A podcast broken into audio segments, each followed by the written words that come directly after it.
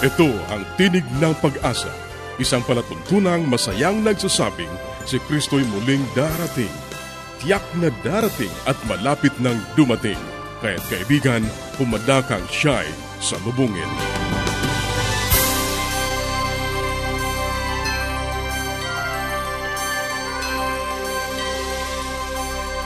Ang programang ito ay inihahatid ng Adventist World Radio at ako ang iyong kaibigan, Ner Caranza. Nag-aanyaya na samahan niyo kaming muli sa 30 minutong paghahatid ng mga mahalagang kaalaman sa kalusugan, masaya at matatag na sambahayan at higit sa lahat sa pagtuklas ng pag-asa na nagmumula sa salita ng Diyos. Binabati natin ang ating mga kababayan sa iba't ibang panig ng daigdig. Maraming salamat sa inyong pagsubaybay, sa inyong pagsuporta sa ating palatuntunan. Sana'y patuloy ninyong maranasan ang pag-iingat ng ating Panginoong Diyos. Sa mga kaibigan natin na hindi pa nagkakaroon ng mga aklat at mga aralin sa Biblia na aming ipinamimigay ng libre, maaari lamang kayong makipag-ugnayan sa amin sa pamamagitan ng panulat, sumulat sa Tinig ng Pag-asa P.O. Box 401, Manila, Philippines. Tinig ng Pag-asa P.O. Box 401, Manila, Philippines. Maaari ka rin mag-email sa tinig at awr.org tinig at awr.org o kaya ay mag-text sa Globe 0917-1742-777 0917-1742-777 at sa Smart 0968-8536-607 0968-8536-607 0917. Pwede rin po sa ating Facebook page, facebook.com slash awr Luzon, Philippines. facebook.com slash awr Luzon, Philippines. O dumalaw sa ating website, www.awr.org www.awr.org Sa ilang saglit, ang buhay pamilya.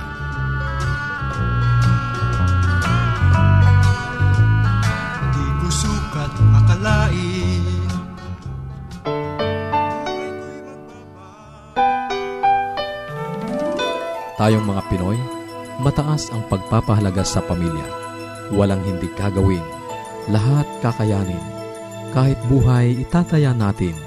Kahit anong hirap, kahit anong bigat. Wala yan, basta't para sa pamilya. Nagpapatuloy po ang programang Buhay Pamilya. Kamusta na po kayo? Binabati po namin kayo na aking host dito, na aking kasama rito. Ano po, kung makikita nyo lamang to si Kuya Nerio. Wow naman. Sana lumiham din kayo sa kanya, si Kuya Nerio. Siya po ang kasama ko rito sa palatuntunang buhay pamilya. Ano po? Ngayon magpapatuloy po tayo kasi talagang napakaganda ng ating talakayan. Kasi kahit sino naman tao ay gusto magkaroon ng attractive personality. Ano po? So ano naman ang ating mga tinatawag na measurement para makita nga natin yan? Well, nais ko magkaroon ng konting pagkatalakay ng mabilis, yung mga nauna natin, ang taong merong attractive, healthy personality, merong kakayahan na harapin at tanggapin ang realidad ng buhay. Pangalawa, siya ay open o bukas sa anumang uri ng pagbabago. Kung kinakailangan magkaroon ng transition, well, tanggapin natin yan. Ikatlo, sinabi ko sa kanyo, mataas ang kanyang, ano po, yung kanyang tolerance sa buhay. Mataas, very tolerant siya. Yung hindi siya mabilis na mairita sa mga nangyayari sa buhay. For example, sa tahanan nyo, nagkaroon kayo ng anak na napakakulit, no? Napakaganda na maging mataas ang tolerance natin. Hindi man natin ibig sabihin na konsintihin yan, kundi bagkos ang ibig natin sabihin, habaan natin yung pasensya natin na tanggapin ang taong yan. Sapagkat yan ay tao. Ang mga anak natin tao, hindi naman hayop yan, hindi naman bagay yan. Kasi alam nyo, pag mababa ang ating tolerance, ano po, yung ating pagtitiis sa buhay, alam mangyari, lalo sa mga anak natin makukulit kung tayo na mamalo, minsan ang tendency, pag mababa ang tolerance mo, inis na inis ka, galit na galit ka, nahahataw ka ngayon, maapahama ka ngayong pamilya. Kaya nga, kagaya sinasabi ko sa inyo, paulit-ulit ang sinasabi ko sa inyo, ang krimen sa buong mundo ay palaki ng palaki. At meron mga bansa na talaga na talagang mataas. Maliban lamang sa ibang bansa, purihin ng Panginoon, meron mga bansa talaga na ang krimen napakababa. Lalo yung krimen sa loob ng tahanan. Siguro napakarami mga tao ro na very cool, ano po, kaya nga importante yung inyong tolerance makeup. Kamusta kaya? Gaano kayo kamatiisin sa buhay? So, isang palatandaan nyo na healthy ang personality nyo kung kayo matiisin, mapagtanggap, mapangunawa. Ang ganda, no? Alam niyo ito mga ugaling ito. Ito yung ugali ng ating Panginoong Jesus. Ugali rin to ni Pablo. Kaya nga sabi ni Pablo, nung ako'y nasa Roma, I act like a Roman, no? When I was in Rome, I act like a Roman, no? Kaya nga, ang sabi ni Pablo, when I was a child, I act like a child, but when I became a man, I put away all childish manners, no? manly na po siya. Yan ang tinatawag nating tolerance. Pag ang kasama niyo mga bata, eh, siyempre makukulit yan. Huwag yung pilitin na maging mama yan, maging matandang babae yan. Ang importante dyan, uunawain natin ang mga batang yan. Kaya pag hindi nyo inawa yung mga batang yan, eh, tayo may problema kasi tayo na ang nasa hustong edad para unawain sila. Ang bata ay bata, ang matanda ay matanda. Although merong matandang nagkikilos bata, at meron naman bata na gusto nang maging matanda kaagad. Ano po? So pag kayo ay merong EQ, ay mataas ang inyong tolerance sa buhay. At syempre, pag mataas ang inyong EQ, nais ko sabihin sa inyo, mataas din ang degree ng inyong involvement sa buhay. You engage, you involve in life. Kasi pag mababa ang inyong EQ, ang tendency niyan, you would always withdraw yourselves or yourself from any, sabi natin, activity, whether it's religious or social or whatever activity. Kasi meron kang isolated personality. Well, a healthy personality would always acquaint, would always involve, would always engage himself, herself in any form of activity wherein you do have an interest, okay, with, with that uh, particular activity. Kaya kamusta kaya ang degree of your involvement? Ano po? Nakiki-involve ba kayo? Sa barko, ano malimit yung ginagawa? Matapos ang trabaho nyo, kulong kayo sa kwarto nyo, hindi kayo sumasama sa inyong mga kaibigan, eh, pas Kuya Ponching o Sir Ponch or Pastor Ponch, eh, ba't naman ako sama sa kanila? Kasi na sila naman mga magiino, maraming bisyo, maraming iba't ibang uri ng bisyo na maraming makasama sa akin. Well, hindi ko sinasabi na gawin mo ang ginagawa nila. Ang importante rito, you're involved, no? You, you engage, no? You acquaint, and you make friends, ano po, sa mga taong yan. Kaya na ginagawa ng ating Panginoon, alam nyo, minsan nga na hindi maunawaan ng mga paresayo, iskriba at sa Diyos sa iyo ang Panginoon kasi si Kristo na ating pinagilingkuran, sang ayon sa tala, sa gospel ng tala no, ng banal na kasulatan, kahit kanino na ikipagkaibigan siya. Kaya nga nung makipagkaibigan siya kay Maria, okay, yung kasabihan na sabi nila mababa ang lipad, eh, marami nagbulong-bulungan doon. Nung nakipagkaibigan siya kay Sakeo, mas matindi ang bulungan na sabi, you see, this man is mingling, okay, with, with a sinner. Well, who's this Jesus Christ, no? Kaya nga po, mga minamahal na kaibigan, pag kayo mataas ang EQ, you make friends, no? You make friends, regardless of the race.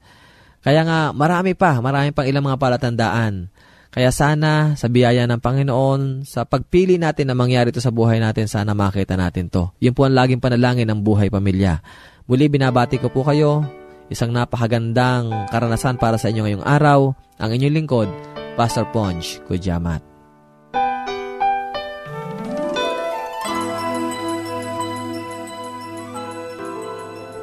Yes, Dad and Mom are coming. I wish my parents will come too. The best way to spend time? It's with family. Adventists care. Patuloy kang nakikinig sa Tinig ng Pag-asa. Kung mayroon ka mga katanungan o anuman ang nais mong iparating sa amin o kung nais mong magkaroon ng libreng aklat na aming ipinamimigay, sumulat ka lamang sa Tinig ng Pag-asa, PO Box 401, Manila, Philippines Tinig ng Pag-asa, PO Box 401, Manila, Philippines o mag-email sa tinig at awr.org. Tinig at awr.org. Maaari ka rin mag-text sa Globe 0917-1742-777. 0917-1742-777 at sa Smart 0968 8536 0968 0968-8536-607. Susunod, ang gabay sa kalusugan.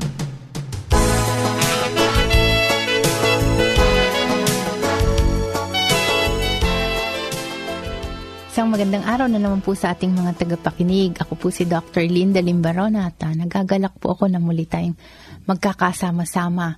Sa portion pong ito ay pinag-uusapan po natin ng mga problemang pangkalusugan at uh, ito po ay mini health lecture at alam nyo, binibigyan ko po kayo ng konting informasyon kung paano ninyo maiingatan at paano nyo mapapangalagaan ng inyong katawan. Alam nyo, ang katawan natin ay the temple of God, no? Nasa Bible po yan at kailangan tayo ay merong uh, pag-aalaga sa ating katawan ay para na rin po nating iniingatan ang isang bagay na hinandog sa atin ng Panginoon ang ating katawan at sana po ay nasa mabuting kalusugan tayong lahat.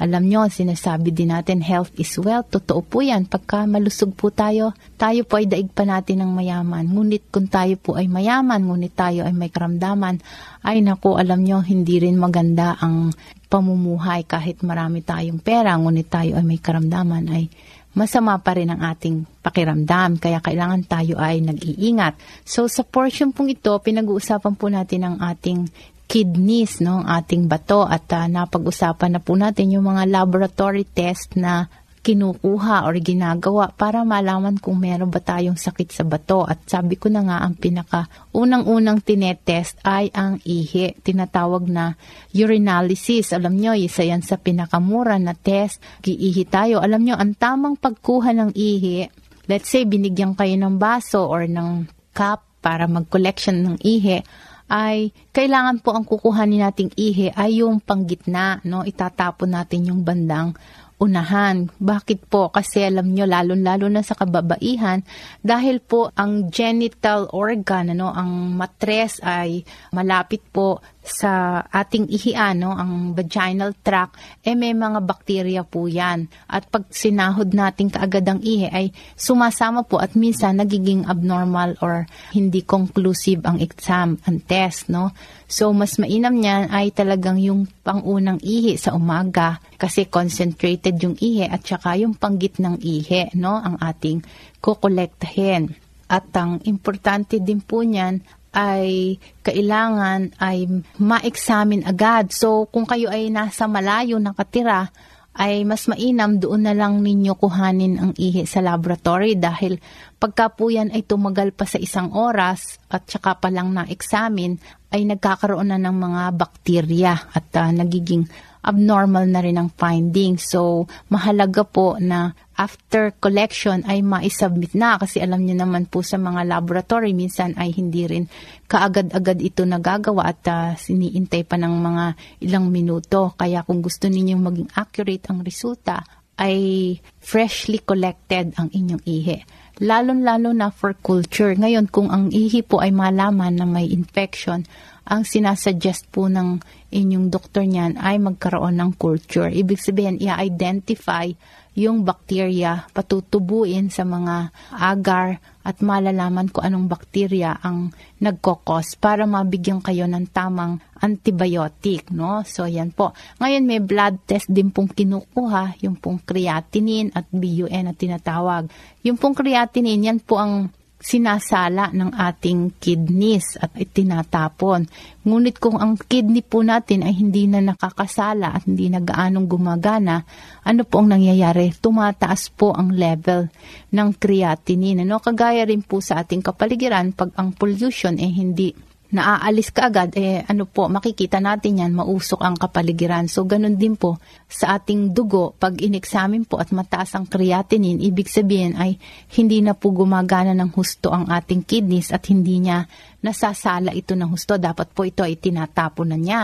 No? Ang normal po niyan ay up to about 100. At alam niyo po, yung may mga sakit sa bato, it can go high up to 1,000 plus. No? At parang toxic na sa katawan niya. No? Parang laso na sa katawan at nagkakaroon ng tinatawag na uremia. No? Yung may mga renal failure or merong kidney failure ay yan po ang unang-unang nakikita. Ngayon, ano pa po? Yung ultrasound. Ang ultrasound ay tinitingnan po naman ang inyong mga bato, no? Ang size ng bato, kung ito ba ay normal size, kung ito ba ay namamaga, kung ito ba ay contracted na or nagkaroon ng scar formation. At ang isang mahalagang nakikita dyan kung merong stone formation. No? Sinasabi ko nga minsan kung parang buhangin, pwede nang makita. Minsan ito ay nagiging mapakalaki na, no? Parang uh, nandun na sa loob ng bato. Kailangan ng operahin, hindi na pwedeng gawaan pa ng paraan na ihulog, no?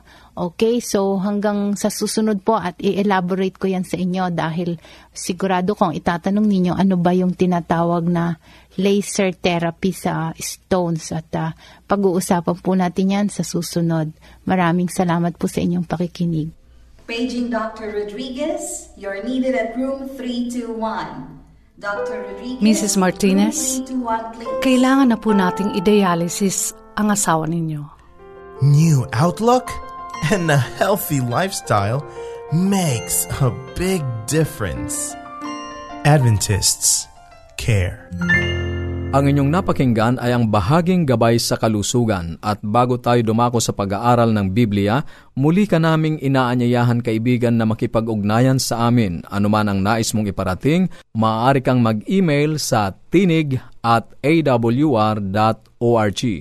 Tinig at awr.org o kaya ay mag-text sa Globe 0917-1742-777 0917-1742-777 at sa Smart 0968-8536-607 0968-8536-607 0917. O kaya ay magpadala ka ng mensahe sa ating Facebook page, facebook.com slash awr Luzon, Philippines.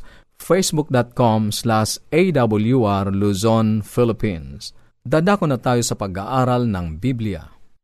Kumusta ka kaibigan? Napakabuti ng Diyos sa iyo. Sa araw-araw ay kanyang pinapalasap sa iyo ang kanyang dakilang pag-ibig, ang kanyang biyaya na napat sa araw-araw nais ng Panginoon, mabuhay ka ng maligaya, sagana sapagkat ikaw ay anak ng Diyos.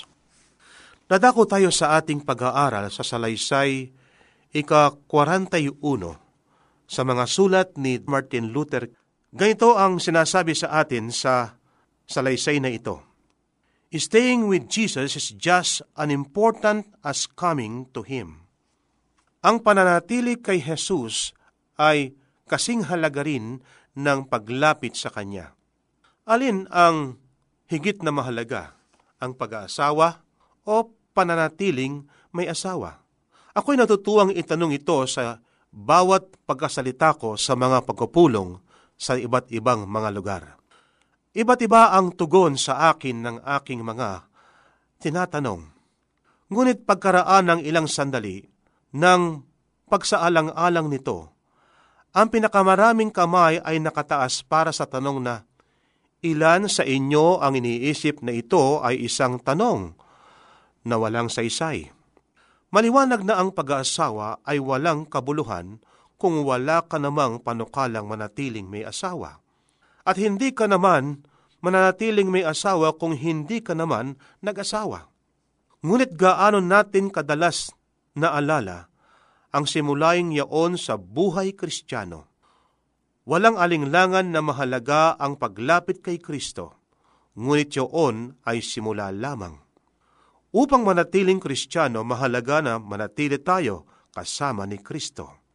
Gaano man ang lubos nating pagkatalaga sa panahon na tayo ay nagbalik loob, ito ay walang halaga malibang ito ay nababago araw-araw. Sinabi ni Jesus, kung ang sino man ay nagnanais sumunod sa Kanya, tanggihan niya ang kanyang sarili at pasanin ang kanyang krus at susunod sa akin. San Lucas 9.23 Ang pagiging kristyano ay mahigit pa sa minsanang pagpapasya. Ito ay paraan ng buhay. Bagamat ito ay isang payak na katotohanan, marami ang walang malay dito at kanilang natuklasan sa kanilang pagkayamot na hindi madaling gawain ang maglingkod sa Panginoon. Naunawaan natin ng araw-araw na pagkatalaga ay kailangan sa pag-aasawa. Gayon din sa sanlibutan ng araw-araw na gawain. Hindi mahalaga kung gaano kagaling sa panahon ng panayam bago ka tanggapin sa trabaho o kung gaano kasipag sa unang araw ng iyong paggawa.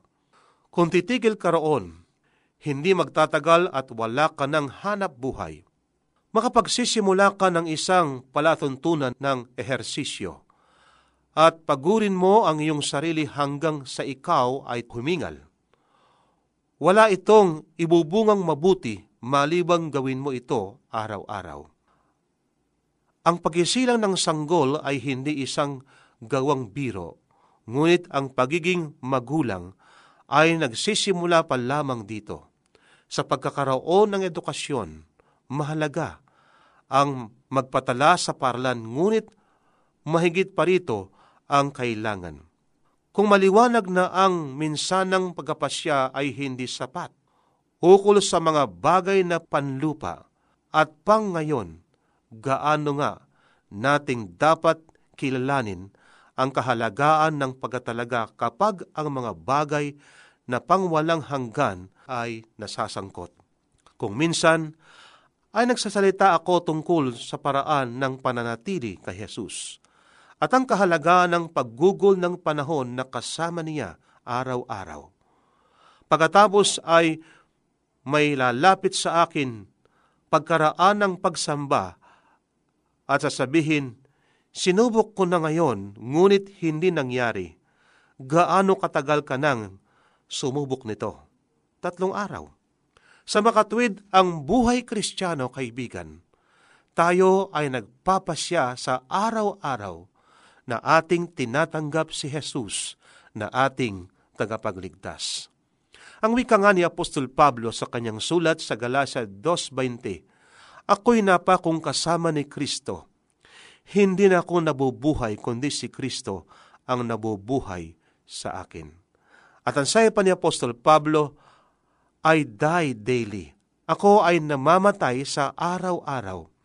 Kinakailangan tayo ay may pasya kaibigan na namamatay sa araw-araw na ang pinapatay itong ating pansariling buhay.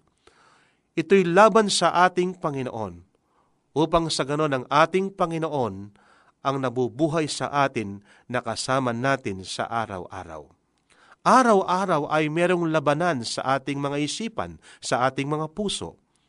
Kinakailangan natin ng kapangyarihan ng Diyos.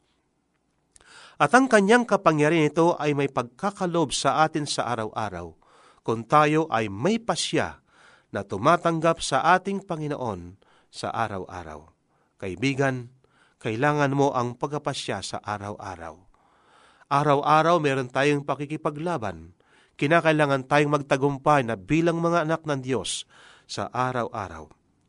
Hindi ba nararapat ding pagkalooban natin ng Diyos ng panahon katumbas ng ating iniukol sa mga bagay na buhay na ito? May mga ilang gawain na talagang hindi nating kayang gampanan.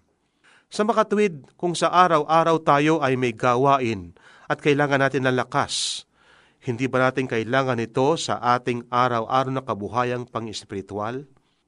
May mga pagkakataon sa buhay may asawa na wala tayong magagawa. May mga uri ng edukasyon na hindi tayo narapat. Ngunit pagdating sa buhay kristyano, isang bagay lamang ang kailangan, lumapit kay Jesus, kaibigan. At lumapit ka sa Kanya araw-araw kung manatili kang lumalapit sa Kanya, gagawin ng Diyos na ang Kanyang sarili ang may kapanagutan para sa lahat ng bagay na dapat mangyari sa iyong buhay. Sinasabi sa Aklat ng Desire of Ages, pahina 302 ang ganito, Kung ang paningin ay nakapako kay Kristo, ang gawain ng Espiritu ay hindi tumitigil hanggang ang kaluluwa ay hindi na ayon sa kanyang wangis. Kaibigan, sa iyong pagtingin sa ating Panginoon sa araw-araw, mababago ang ating ugali na hindi karapat-dapat sa Kanya. Katulad ni Sang Juan na alagad ng ating Panginoon, Tinawag siyang Son of Thunder, anak ng kulog. Subalit sa kanyang pagtingin sa ating Panginoon sa araw-araw, nagbago ang kanyang buhay. Nagbago ang kanyang ugali. Yung dating anak ng kulog ay naging John the Beloved. At ang wika ng ating mabasa sa aklat ng ating manunulat na si Ellen G. White, para bagang ang wika ang kanyang pluma ay tinubog sa tinta ng pag-ibig. Kaibigan, sa araw-araw ating masdan ang ating Panginoon, sapagkat siya ang author and finisher ng ating pananampalataya.